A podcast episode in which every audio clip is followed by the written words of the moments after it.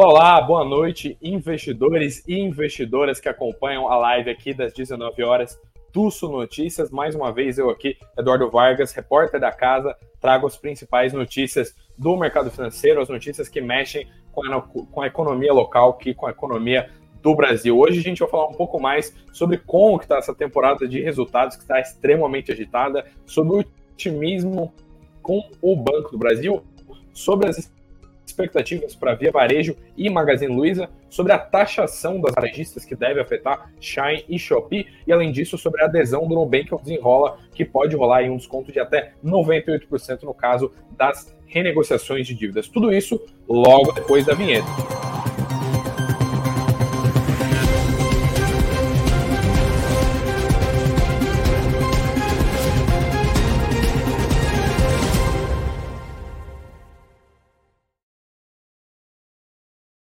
Muito boa noite para vocês, todo mundo aí que está entrando, pode deixar o seu boa noite no chat, já carimbar o dedo no like ali. Boa noite pro Moisés, boa noite pro Jonathan, boa noite pro Fábio, para todo mundo que está entrando, pro Silvio. Muito boa noite, sempre um prazer acompanhar vocês aqui nessas noites, falar um pouco mais sobre bolsa de valores, sobre o mercado financeiro, sobre todos esses temas que são extremamente relevantes para a nossa economia. Se vocês puderem, façam como o Fábio aí, já carimbem o dedo no like, deixem o dedo no like. Hoje a gente está aqui para falar um pouco mais sobre os balanços, um pouco mais sobre o que está rolando no mercado. A gente está numa semana bem movimentada, vai ter, né, rolou a do Copom, amanhã tem PCA, tem balanço pra caramba rolando, e a gente teve alguns balanços aí saindo, alguns balanços bem relevantes saindo na véspera e nos últimos dias, e além disso, vale lembrar que hoje, até o final do dia, tem balanço da Via Varejo, eu estou aqui com a com a guia aberta do meu segundo monitor, dando F5 para ver se rola esse resultado do segundo trimestre. A qualquer momento, se rolar, a gente abre aqui os números, dá uma olhada se ficou acima, se ficou abaixo do consenso Bloomberg, como é que ficou isso. E lembrando que a gente ainda tem um pouco de análise um pouco de uh, outras informações sobre a bolsa que finalmente, finalmente, a gente teve um pregão positivo. O Ibovespa fechou em alta nessa quinta-feira, ali em agosto, estava sendo um mês bem azedo para o Bovespa, que estava fechando no vermelho sucessivas vezes, né, sucessivas quedas aí no índice, mesmo com um corte da Selic ali que foi acima do esperado, né, de 0,5 ponto percentual, né? E a gente vê aqui que o Ibovespa, deixa eu colocar na tela para vocês darem uma olhada, o Ibovespa fechou em, em alta nessa nessa nesse dia, né? E a gente teve um, um dia de bolsa para cima e dólar para baixo, principalmente por conta de um movimento que não tem necessariamente tanto a ver com uh, os balanços. Né? A gente até teve influência de alguns balanços, mas assim, Vale acabou caindo, porque a gente teve queda de meio por cento no minério lá em Dalian, e a gente teve uh, um fator que jogou a favor do índice, que foi o presidente do Banco Central, mas não foi em decisão de política monetária. A gente uh, contou com uma, né, com uma audiência no Senado em que o Roberto Campos Neto, que preside lá o Banco Central, ele acabou dando algumas falas, né? E essas declarações que ele deu, elas foram relevantes para a percepção do mercado sobre como é que está a condução da política monetária e sobre o que esperar do BC né, para os próximos meses, pelos, né, pelas próximas reuniões. Lembrando que uh, a gente tem grandes expectativas com relação ao que vai rolar no futuro aí com as decisões do Copom. A gente vê aqui nessa matéria do Globo, que inclusive tem um bem impactante aqui, que é o desabafo de Roberto Campos Neto no Senado. A gente vê aqui que ele deu várias declarações e ele citou, né, ele usou um termo muito específico para falar sobre as decisões do Banco Central. Ele que falou sobre os, né, sobre a, a percepção positiva que os estão tendo sobre o Brasil, né? Então ele citou a elevação do rating pela Fitch e também pela S&P, que foram bem relevantes, foram indicadores que aumentaram bastante o otimismo do, dos agentes externos com o Ibovespa. E né, o Roberto Campos Neto aí, que hablou para os nossos parlamentares, ele deu algumas declarações bem impactantes, ele falou inclusive de, abre aspas, pouso suave, né? Esse termo estava sendo muito utilizado pelo pessoal para falar do Fed, né? Por conta do soft landing, né? Que seria esse movimento de você fazer uh, uns ajustes nos juros em meio a um cenário econômico um pouco caótico e conseguir fazer isso sem causar uma recessão. Olha só o que Roberto Campos Neto disse, né? Ele falou: quando a gente olha de fato a S&P, que é essa agência de classificação de riscos, ter melhorado a nota do Brasil. Quando a gente olha o FMI ter elogiado o país, as revisões da Febraban, em 100% desses termômetros se menciona a autonomia do Banco Central e a política de juros do BC, né, do nosso querido Banco Central, como um fator decisivo. Então a gente vê aqui que o Roberto Campos Neto ele tem sido bem otimista para falar sobre a atuação do BC. A gente sabe que é uma bandeira muito relevante uh, por, da, da, pela parte do próprio Banco Central, né? Sempre que ele vai a público, ele teve no Roda Viva alguns meses atrás, sempre que ele vai a público, ele defende essa autonomia do Banco Central, que é uma pauta que, inclusive, é de bastante interesse para o mercado financeiro, é uma pauta que coloca menos risco de interferência na nossa uh, política monetária, né? Ele também citou o seguinte, né? Abre aspas. A Economist, na semana passada, fez um grande elogio à política de juros do Banco Central. O BIS, que é o Banco Central dos bancos centrais, diz que o BC fez um dos pousos mais suaves possíveis, o que foi atingido aqui com a ajuda do Congresso em termos de instituir a autonomia do Banco Central. Então a gente vê que o Roberto Campos Neto deu declarações bem relevantes aí nessa audiência no Senado. Além disso, ele disse que a capacidade do BC de gerir crises de forma autônoma e técnica tem mostrado grandes frutos. Então, por trás de cada comemoração que a gente tem feito recentemente no Brasil, tem um pedaço do que foi a atuação do Banco Central. Eu gostaria que isso não fosse esquecido. Então a gente vê que, de certa forma, também tem um tom de né, uma certa preocupação por parte do Roberto, Campos, do Roberto Campos Neto sobre a continuidade dessa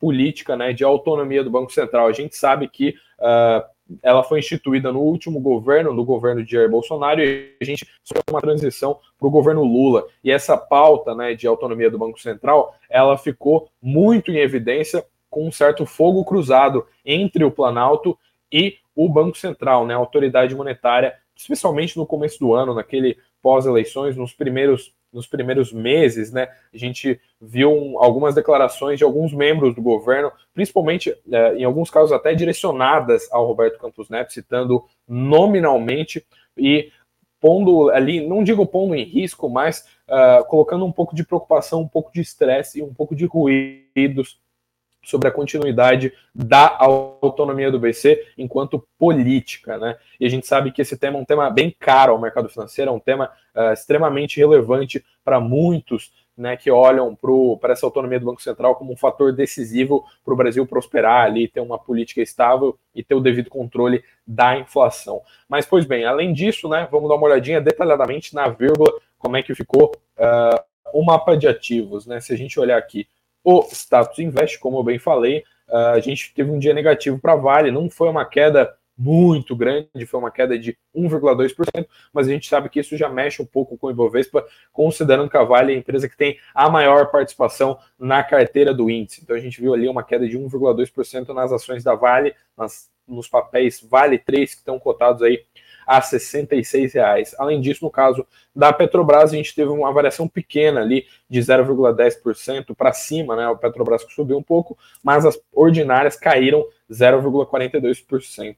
E além disso, né, os, os bancos, em grande parte, também tiveram um dia negativo. A gente viu queda no caso da B3, queda no Itaú e queda em outros bancos. O Bradesco foi uma certa exceção ali, junto com o Banco do Brasil. O, o Banco do Brasil, aliás, diga-se de passagem que reportou números considerados poupudos ali. As últimas linhas do balanço vieram com números bem uh, que agradaram bastante o mercado, entregando ali mais uma vez uma rentabilidade bem agradável para os acionistas, né? Lembrando que o Banco do Brasil divulgou o resultado na véspera, né, na quarta-feira. A gente abriu os números aqui na live. Eu estava com o José Daronco entrevistando ele. José Daronco, nosso querido analista lá da Research, né, da Suno Research. A gente estava falando sobre temporada de balanço. Os números saíram no meio da live. A gente abriu os números aqui, abriu as planilhas para dar uma olhadinha aqui como é que o Banco do Brasil desempenhou. O dia não foi muito, uh, muito otimista, né? A gente não teve as ações despontando,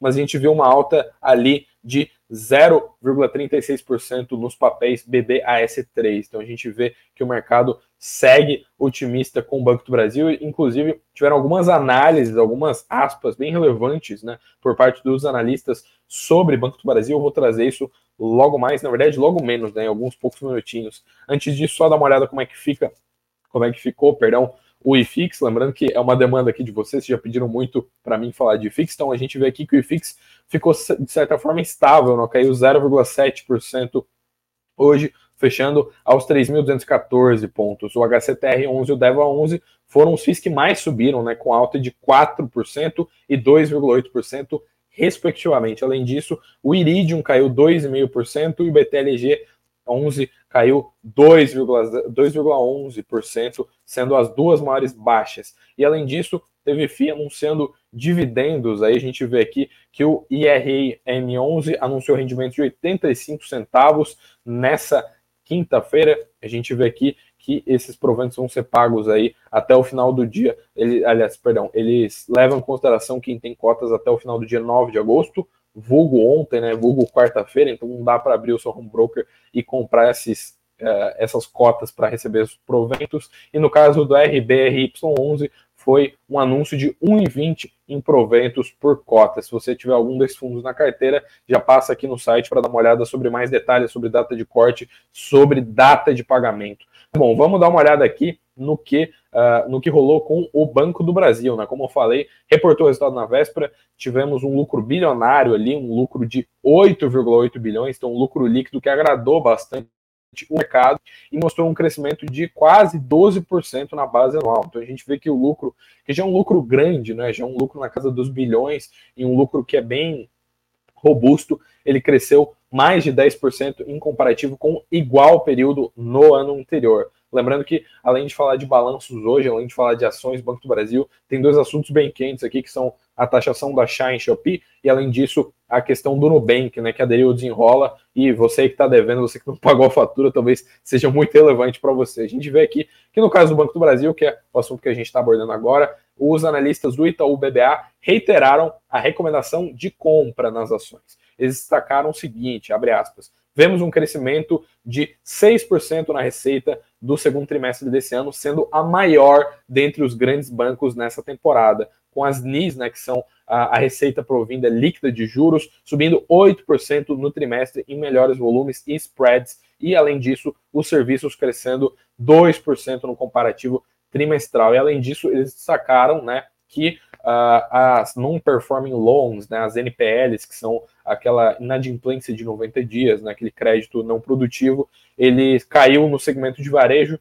E lembrando que o Banco do Brasil ele tem uma carteira de crédito aí mais, como é que eu posso dizer, mais robusta, uh, menos sensível do que a de outros bancos. Inclusive, esse foi o centro da entrevista que eu fiz ontem com o José Daronco, aqui na live das 19 horas, que ele destacou muito essa questão de o Banco do Brasil ser um banco que tem uma exposição majoritariamente ao agronegócio, ele também fornece muito crédito para os servidores públicos, né? São um público que tem uma estabilidade maior, tem um risco de inadimplência muito menor, e esse combo faz com que o Banco do Brasil seja muito mais sólido né, e tenha muito menos problemas com inadimplência do que outros bancos, como por exemplo é o caso do Bradesco, né, que teve problemas com inadimplência há vários trimestres consecutivos, justamente por ter uma carteira mais exposta a pessoas físicas e pequenas e médias empresas. Então a gente vê aqui que uh, o, o Banco do Brasil, por ter uma carteira um pouco mais né, robusta do que os seus pares, uh, ele tem, ele conseguiu desempenhar uh, um, conseguiu desempenhar um, um, ótimo papel aí, desempenhar, tem, tem, um, tem ótimos números aí no segundo trimestre. O pessoal aqui falando que é óbvio que é compra para o Banco do Brasil. De fato, essa tem sido uma tese bem unânime. Até nunca mais consultei o site de RI do Banco do Brasil, porque lá fica aí, inclusive, de curiosidade, lá eles têm uma, um indicador, como se fosse um termômetrozinho, na aba de cobertura de analistas, que eles mostram a porcentagem de analistas do seu site que está recomendando compra, né? Então você vê a barrinha, ela estava quase toda sempre verde, assim, a maioria dos analistas do seu site uh, recomendava a compra de BBS 3, vendo aí justamente uh, números muito bons. Inclusive, o, o BTG, né? Caso, caso você tenha Banco do Brasil na carteira, além dos dividendos, você provavelmente está feliz com a rentabilidade, né? Porque teve um rally nesse ano de 2023, justamente nessa toada aí do pessoal uh, gostando bastante dos números, da solidez e de grandes analistas recomendando os papéis. Mas teve um rally nesse ano, né? As ações subiram bastante, isso deixa o, deixa o seu site um pouco mais cauteloso na hora de falar dos papéis. Só que o BTG falou um pouco mais sobre isso. A gente vê esse trecho aqui, ó. Olha o que, que eles falaram. Uh, de fato, Uh, temos, né, é, eles destacaram aqui que de fato eles são, uh, eles têm sido um pouco menos otimistas nos últimos meses após o grande rally, mas nesse trecho aqui eles falam o seguinte, abre aspas, enquanto sentimos que estamos chegando perto do pico de ganhos, é difícil para a gente ser crítico sobre um banco que oferece um ROI acima de 20% e ainda negocia a um book value muito pouco exigente de 3,8 vezes preço sobre lucro projetado para 2023, além de ter um rendimento de dividendos na casa dos 11%. Então a gente vê aqui que mesmo com essa alta das ações, o, os analistas têm se mantido relativamente otimistas com os papéis do Banco do Brasil, né? Como a gente pode ver aqui na tela, vou até abrir o status invest aqui. A gente vê aqui que teve um rally considerável desde o começo desse ano. Né? Lembrando que esse comecinho aqui do gráfico ele é de fevereiro e as ações estavam lá em fevereiro sendo negociadas abaixo de 40 reais, né? Inclusive aqui na casa dos 36. E, hoje, e a gente chegou a ver os papéis romperem a margem, romperem o patamar né, de 51 reais pelos meados ali do fim de junho, né? E de lá para cá tem caído um pouco, né? Um pouco do pessoal realizando lucro, vendendo um pouco das ações na sua carteira por ter tido ganhos, né? Nos nas semanas anteriores, né? E a gente vê que o Banco do Brasil então negocia com um dividend yield relevante para 4,5 reais por ação nos últimos 12 meses em dividendos, como a gente vê aqui com esse dividend yield, e numa janela mais longa, né, lembrando que eu falei aqui bastante do acumulado de 2023, mas numa janela mais longa de 12 meses os papéis sobem 23%. Então a gente tem muitos holders de Banco do Brasil, muita gente pegando uh, ações do Banco do Brasil como as suas maiores posições de carteira, né, por conta dessa solidez, né, e a gente vê que o mercado então reagiu relativamente bem aos, né, aos, as, as, as, aos movimentos do Banco do Brasil e as decisões. O banco, inclusive, tem ficado, de certa forma, até uh, um pouco estável aí no noticiário. A gente vê poucas notícias, praticamente a gente só vê notícias sobre o balanço ou sobre anúncio de dividendos. Boa noite para quem está entrando. Dá uma paradinha aqui para beber água e ler o chat, né? De costume, senão minhas cordas vocais não aguentam. Mas boa noite aqui para o Edson, que chegou atrasado. O importante é chegar, viu? O importante é aparecer aqui, marcar sua presença. Se puder, já senta no like. O Moisés falando que, uh, o pessoal aqui falando sobre desempenho de carteira, né? Colocando algumas porcentagens. O pessoal falando, perguntando se a Petrobras vai sobreviver ao, ao preço atual, né? Se uh, sub, vai esperar a Petrobras subir mais um pouquinho. E o pessoal também aqui falando que uh, gosta muito de Banco do Brasil e todos os comentários falando bem de Banco do Brasil. Lembrando que hoje tem enquete, então comenta aí se a sua carteira subiu ou caiu nesse pregão que a gente teve esse protagonismo aí do presidente do Banco Central, do Roberto Campos Neto. Pois bem, como eu falei, hoje a gente tem um tema bem quente, que é a questão da taxação das varejistas gringas, né? Desde, desde a troca de governo, a gente vê que essa é uma pauta meio prioritária para o governo, né? A gente vê uh, bastante, né? Uh, os membros do governo, inclusive o ministro da Fazenda, falando sobre tributação, e a gente sabe que isso afeta diretamente empresas que são bem conhecidas pelo público brasileiro, né? Muito provavelmente vocês sabem de quem eu estou falando, estou falando de Shine, de Shopee, de AliExpress e de outras empresas aí que são varejistas que operam no exterior e que têm vendido a preços muito baixos, preços extremamente competitivos em comparação com as varejistas brasileiras. E a gente vê que com esse foco, né, com essa questão toda, é, existe uma expectativa de que o governo mexa os pauzinhos ali para taxar mais essas empresas, para mudar o ambiente tributário. A gente vê que é, tem, tem dois pontos aqui que eu gostaria de destacar, que um é a expectativa de uma taxação ainda maior, né, por conta de um de uma taxação das compras pequenas, das remessas de baixo valor, e além disso teve nessa semana teve uh, uma mudança no, no, na maneira né, de essas, dessas empresas serem tratadas sob o ponto de vista tributário que afetam você que compra nelas. Né? Agora você vai ter uma maneira diferente de pagar imposto no caso de Shine, Shopee e outras companhias. A gente vê aqui nessa matéria do valor, que é justamente sobre essa questão das compras, né, do que eu falei da remessa de baixo valor. A gente vê que o governo está estudando taxar compras no exterior que são de até 50 dólares, né? Que é justamente esse é o patamar de que a gente considera remessa de baixo valor, que no câmbio atual ali dá cerca de 240 reais, né? o, o valor apurou com fontes né, anônimas, né, fontes que não, não, quiseram ter a sua identidade revelada, que falaram que ele, o, o Ministério da Fazenda estuda mexer né, nesse, nesse tributo, né, nessa alíquota, até o final do ano. Inicialmente, ela pode ficar entre 17% e 20% do valor total da compra. Né? E desde o, desde o dia 1 de agosto, né, ou seja, pouquíssimos dias, essa alíquota está sendo zero para as empresas de comércio eletrônico que aderiram ao programa Remessa Conforme. Como falei, esse programa que é fruto desse foco muito grande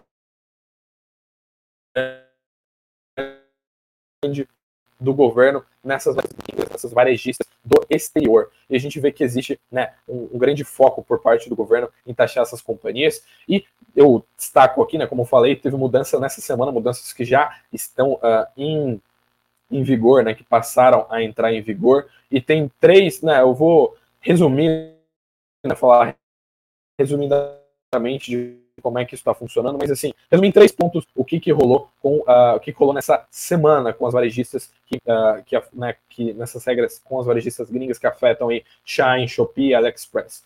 Pois bem, rolou agora, né, rolou uma taxação imediata, então uh, você não paga mais imposto quando o produto chega no Brasil, você vai pagar o imposto que incide sobre aquela mercadoria quando você comprar o produto, ou seja, você clicou o botão de compra, você levou lá para o carrinho, você vai pagar, colocar na sua fatura de cartão de crédito, você já vai ter automaticamente uma incidência no tributo, né, no imposto sobre essa mercadoria.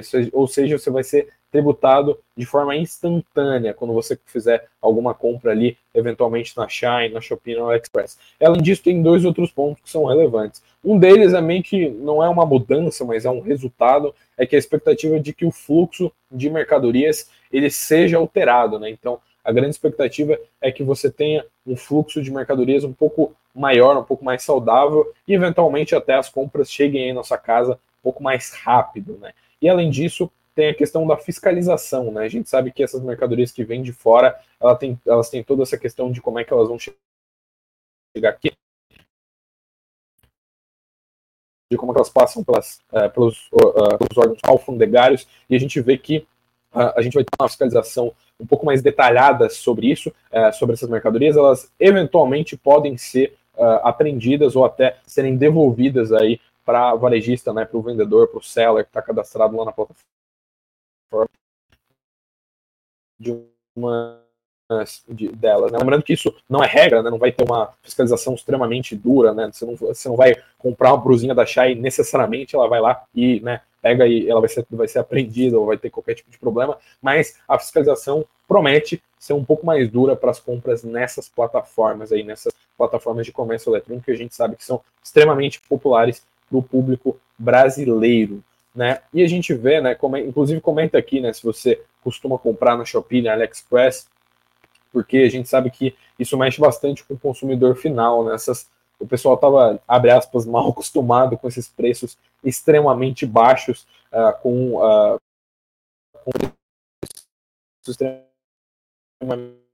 competitivos, especialmente no caso das varejistas chinesas, né, ou das asiáticas, e a gente vê que esse tempo provavelmente uh, venha a acabar, né, por conta de uma taxação aí direta, e como eu falei, vai ter agora taxação, digamos, na hora da compra, na hora que você fazer a comprinha ali do seu produto numa dessas plataformas, você vai ter uh, você vai ter eventualmente que pagar esse imposto, né, que antes era cobrado só quando o produto chegava no Brasil. E além disso, a gente tem que falar, né, voltando aqui para falar de empresas brasileiras, a gente tem novidade que interessa você que uh, pagou a fatura do Nubank, que tem alguma dívida bancária aí relevante, porque o Nubank anunciou ali as suas condições relativas ao desenrola, né? Uh, isso rolou nessa semana, né? Eles anunciaram que eles podem ter descontos de até 98% para quem for renegociar dívidas, né? Então, basicamente, eles foram ali uma das últimas instituições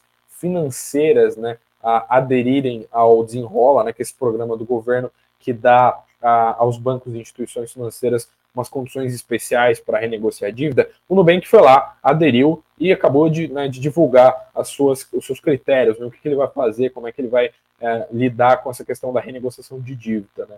Eles destacaram né, que os, os, os descontos, como eu falei, eles podem ser de até 98%, não, não necessariamente eles vão ser de 98%, eles também vão oferecer um parcelamento de até 36 vezes, uma certa flexibilização ali nas datas, e além disso, uh, um, um, um, a garantia de que você vai ter um nome limpo em até cinco dias úteis depois que você quitar ali as suas dívidas pós renegociação. Além disso, a gente teve um milhão de nomes limpos com essa decisão do Nubank de aderir ao desenrola. Mas, Eduardo, por que, que isso rolou, né? Afinal de contas, por que tanta gente teve um nome limpo no âmbito desse programa? Calma lá que eu te explico. Dentre as regras do desenrola, está previsto o seguinte: se você tiver uma dívida de até 100 reais com algum banco ou instituição financeira, eles automaticamente meio que vão perdoar essa dívida, né? Não perdoar, mas assim, eles vão limpar o seu nome. Então, se você estava tendo algum problema, estava com o nome sujo, você estava com problemas de acesso ao crédito por conta de dívida com algum banco ou instituição financeira e o valor que você devia era de até 100 reais, você passou a ter automaticamente, isso rolou de forma automática, você passou automaticamente a ter, enfim, um nome limpo. Então a gente vê que, inclusive, no caso do Nubank, existia uma expectativa muito grande, né, por conta dessa, dessa uh, adesão, porque a gente sabe que a base de clientes do Nubank ela é massiva, ela é muito grande. Aliás, a gente teve inclusive o Nubank há poucos dias, salvo engano, acho que foi na semana passada ou na retrasada, o Nubank ultrapassou o Banco do Brasil em número de clientes. Né? Então a gente vê que existe um, né, uma popularidade muito grande por parte do Nubank e agora, enfim, eles destacaram ali que vão ter essas condições ah, enquanto aderirem ali, enquanto ah, aderentes aí ao, ao desenrola. Aqui justamente, ó, que eu falei que eles ultrapassaram uh, no fim de julho, ultrapassaram o Banco do Brasil, o número de clientes chegando a mais de uh, ah, 80 milhões de clientes no Brasil ali. Então a gente tem uma expectativa muito grande de, de que o Nubank né, possa ter muitas mudanças com essa adesão ao desenrola por conta dessa renegociação de dívida. Lembrando que o Nubank uh, tem essa grande característica de ter exposição maior a pessoas físicas, né? E se você quer conferir mais detalhes sobre como é que funciona o desenrola, porque existem alguns critérios, né, de como é que vai rolar essa renegociação de dívida, né, sobre quais dívidas você pode renegociar. Inclusive, já adianto que é, só valem as dívidas, salvo engano, feitas até o final de 2022, de 2022 né, ou de, de comecinho ali de 2023. Então, se a sua dívida é, supondo, de junho desse ano, você não consegue uh, uh, renegociar ela no âmbito do desenrola. Dando uma olhada aqui nos comentários, pessoal aqui falando, pessoal mandando até coraçãozinho, o pessoal tá com uma interação legal hoje no chat, grandes discussões rolando aí no chat da live dos, das 19 horas no Sul Notícias. E bem, Sou amigo do, do Greg, sou amigo pessoal dele, inclusive, além de colega de firma, e posso garantir que, ó, não, ele não ganhou na loteria, até onde eu sei, ele não postou stories aí andando de Porsche, nem dentro do iate, então a gente, é, ao que tudo indica, ele ainda não ganhou na loteria. E, pois bem, a gente tem aqui que falar sobre outros balanços, já que hoje a gente tem balanço de via varejo, né, que é extremamente relevante para o mercado financeiro. Ontem, inclusive, a gente até falou sobre, uh, sobre, o, sobre a expectativa de varejistas, quando eu troquei uma ideia com o José Daron, que ele inclusive falou que está bem pessimista, pessimista para a Magazine Luiza, bem pessimista para Via Varejo, para outras varejistas, justamente por conta do ambiente macroeconômico, e a gente vê que, inclusive, eu estou dando F5, que a Via Varejo ainda não publicou o balanço, mas vai publicar, ao que tudo indica, ao que diz o site de relação com investidores dele, uh, deles não vai rolar, uh, vai rolar, aliás, perdão, balanço até a meia-noite, né? Então você uh, que é acionista aí da Via Varejo, você deve ver o seu, você deve ver o balanço trimestral ali da companhia no já nessa quinta-feira a gente deve ver o balanço da Via Varejo. E a gente tem aqui um, um pouco mais de expectativas. Né? Eu trago para vocês as projeções, o que, que o mercado está esperando. Conta aqui no chat, inclusive, se você tem ações, se você tem MGLU 3, se você tem Via 3 na carteira, comenta aí o que, que você está esperando para essas ações, né? Já que Magalu, inclusive, virou uma certa queridinha dos, dos investidores pessoa física, depois coloquei ali com os papéis alguns anos atrás, todo mundo só fala de Magalu, todo mundo só fala de qual vai ser a nova Magalu. Então a gente vê aqui que a expectativa do mercado é que o Magalu apresente um prejuízo de 160 milhões no segundo TRI de 2023. Lembrando que A Via Varejo divulga balanço hoje, mas o Magalu só divulga balanço na segunda-feira, depois do fechamento do mercado. E a gente vê aqui que o, o consenso Bloomberg, né, uh, ele, ele, ele deve, ele deve, eles esperam, né, que, o, que a companhia tenha ali um, um prejuízo, né, que a última, a última linha do balanço do Magazine Luiza, ela siga no vermelho, né, a gente vê que as expectativas do BTG são de 160 milhões de prejuízo líquido e que o Magalu fique com receita estável ali, né? Uh, com receita estável em 8,5 bilhões. Quanto isso,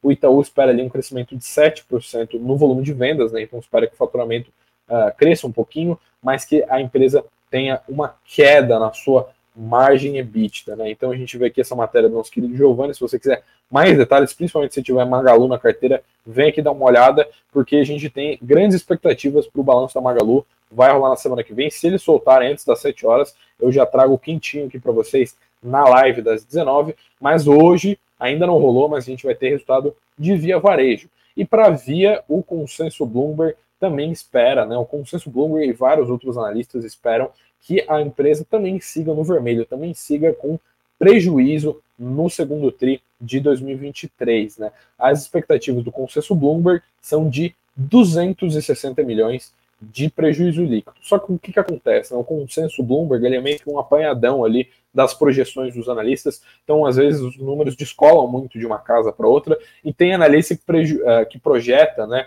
que o, o, a última linha do balanço da Via mostra um prejuízo muito maior. O BTG, por exemplo, está projetando 469 milhões de reais de prejuízo líquido. Então a gente vê aqui que a expectativa ainda é de um varejo uh, no vermelho, de um varejo que ainda sangra um pouco por conta do cenário macroeconômico e também por conta de toda aquela questão do seu ambiente extremamente competitivo. A gente vê digitalização, uh, uh, outros pontos que colocam em xeque o faturamento de, das varejistas brasileiras, né, especialmente as que têm uma grande presença física, têm custos um pouco mais elevados e, por consequência, uma margem mais apertada. Como eu bem falei, o ambiente está extremamente competitivo. A gente citou, inclusive, Shine, Shopee, AliExpress, que são players é, que entraram no Brasil há algum tempo e que têm mostrado preços bem competitivos e que têm dado dor de cabeça. E além disso, a gente teve balanço da Braskem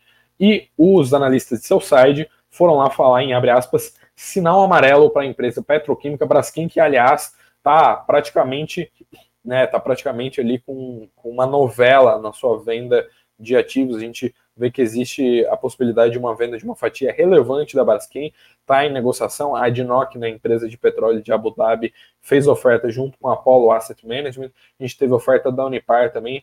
Uh, tem a questão de que a Petrobras é uma das acionistas, e então a gente tem uma discussão bem grande sobre o que, que vai acontecer com a Braskem, né? Qual que é o futuro da Braskem. E a gente vê aqui que o mercado ficou um pouco preocupado com os números que a empresa mostrou nesse segundo TRI de 2023. Isso por conta de uma alavancagem um pouco maior, né, um pouco uh, que preocupou um pouco uh, os analistas de Soulside. Além disso, tem uma demanda menor na China, que impactou bastante também os números da Braskem no EBITDA uh, e, o, e, a receita e outros indicadores operacionais. Né? A empresa que, inclusive, uh, o, como o próprio BTG Pactual destacou aqui, os analistas da Research lá do BTG Pactual destacaram aqui uma queda de 82% em relação ao ano anterior e de 34% em relação ao trimestre anterior, no caso do EBITDA da Braskem. Então a gente vê que uh, a, a, operação da Braskem tem sofrido bastante com o cenário uh, para o ambiente, né, para o setor petroquímico nos últimos meses, né? Uh, apesar disso, vale destacar né, que o BTG Pactual, apesar de ter falado isso, seguiu com recomendação de compra para os papéis, né, com preço-alvo de 36 reais, o que animou um pouco ali o mercado. Eles inclusive destacaram o fluxo de caixa, o fluxo de caixa livre como um ponto uh, positivo aí no balanço. E o sólido capital de giro também foi outro, outra questão que deixou o, os analistas do BTG Pactual uh, um pouco animados aí com relação uh, ao balanço. E destacando aqui também, como eu bem falei, os índices de alavancagem, como eu falei, um pouco aqui, uh, equacionar essa dívida é justamente uma das preocupações com relação a, a quem vai comprar a Braskem, né? Já como eu falei, tem se arrastado essa novela da Braskem sobre quem vai comprar as uh, quem vai comprar a fatia societária na Braskem. Inclusive tem peixe grande brigando pela pela Braskem, né? Brigando pela societária, brigando inclusive talvez até por fechar o capital da empresa. Então a gente vê aqui que o balanço da Braskem movimentou bastante o mercado. E por hoje, sobre balanços e sobre uh, agenda corporativa, é isso. E além disso, dando uma olhada aqui como é que tá o chat, o pessoal aqui falando que a dívida com o Banco do Brasil sumiu, o pessoal falando que está com nome limpo depois da adesão ao Desenrola. Comenta aqui o que você tem achado sobre uh, esse programa. A gente vê que uh, tem uma série de, de mudanças aí, né? Uma série de dívidas sendo perdoadas, inclusive no caso das dívidas, como eu falei, as dívidas de até 100 reais, você tem automaticamente um nome limpo no âmbito do desenrola, seja lá qual banco que você tiver ali, desde que ele esteja, obviamente, que ele tenha, obviamente, aderido ali ao programa do desenrola, foi o caso do Nubank, inclusive, que eu trouxe aqui na live, que vai oferecer descontos de até 98% nas Uh, nas renegociações de dívida. Além disso, olhando um pouco lá para fora, né, como eu falei, a gente teve um mercado que animou bastante no pregão dessa quinta-feira por conta das falas do Roberto Campos Neto, a gente vê que o mercado lá fora fechou em alta. A gente vê em Wall Street uma alta de 0,15 no Dow Jones, um pouco mais, um pouco menor ali, bem modesta no S&P de 0,03% e a Nasdaq subiu 0,12%. Hoje a gente teve o PEP, né, teve alguns relatórios ali, alguns dados sobre projeção de oferta e demanda, isso mexe pra caramba com o petróleo, lembrando que na véspera, eu li aqui a carta do Fundo Verde, foi um do, o preço do petróleo foi um dos pontos destacados pelo fundo lá do Luiz Stuberger, né, que pode impactar a inflação e tudo mais. O petróleo Brent caiu aí 1,2%, 86 dólares por barril, enquanto o minério, como eu falei, que inclusive prejudicou a Vale, caiu 0,5% a 99 dólares e 9 centavos com preocupações de uma demanda mais fraca, especialmente na China, que inclusive mostrou a sua primeira deflação desde 2021 nessa semana. E nos indicadores, né? Você que está sempre antenado aí no mercado, que está olhando os gráficos igual doido, aí tá, tá com aba de indicadores olhando IPCA, olhando Copom, anota aí que amanhã é um dia bem relevante, amanhã tem indicadores bem relevantes, indicadores do mercado doméstico aqui do Brasil saindo. A gente tem PIB do Reino Unido às três da manhã, que é bem relevante, né, às três da madrugada, por conta do fuso. E além disso, a gente tem IPCA e IBCBR às nove da manhã. A projeção é que o IPCA suba 0,07%. Lembrando que a gente teve uma retração do IPCA na leitura anterior. Então o mercado espera uma alta bem pequena nesse índice, que é o principal índice para mensurar a inflação aqui no Brasil. A gente vê que a projeção de 0,07% de alta. O indicador sai 9 da manhã, pode olhar lá no site do Sul Notícias, pouco depois disso, que a gente já vai ter matéria sobre esse indicador, matéria inclusive aí com análise com as opiniões dos principais especialistas do mercado. Além disso, pouco depois, 9 e meia da manhã, tem uh, o indicador, né, o IPP, que é a inflação, uh, um, um, pouco de outros dados, né, depois de os Estados Unidos ter divulgado a sua inflação, né, a inflação que, aliás, foi divulgada hoje de manhã, né, o CPI, e amanhã a gente tem IPP. Além disso, eu não destaquei aqui, mas junto com o IPCA tem o IBCBR, né, que é como se fosse a prévia do PIB, né, é um indicador que adianta um pouco de como é que está o crescimento econômico, a atividade econômica do Brasil. E com isso, né, com fechando esses indicadores, hoje a live foi um pouco mais longa, tive que gastar saliva aqui para falar de balanço, para é, conseguir contemplar todos os temas de hoje, com falar sobre o desenrola, falar sobre a taxação da Shine da Shopee, que é um tema bem relevante. Inclusive, o pessoal cobra bastante a gente aqui do Sul Notícias para falar, porque afeta você que é consumidor aí na ponta. E a gente, né, com isso, eu me despeço aí, me fecho essa live de quinta-feira, vulgo véspera de sexta. Amanhã tem live de novo para você marcar presença aqui no Sul Notícias às 19 horas. Mas com isso eu me despeço por hoje. Um muito obrigado pela sua companhia, muito obrigado aí para todo mundo que deixou o seu joinha, que sentou o dedo no like, que deixou o seu boa noite. Espero todos vocês amanhã nas, na live das 19, 19 horas. Um muito obrigado, bons negócios e até amanhã. Tchau, tchau.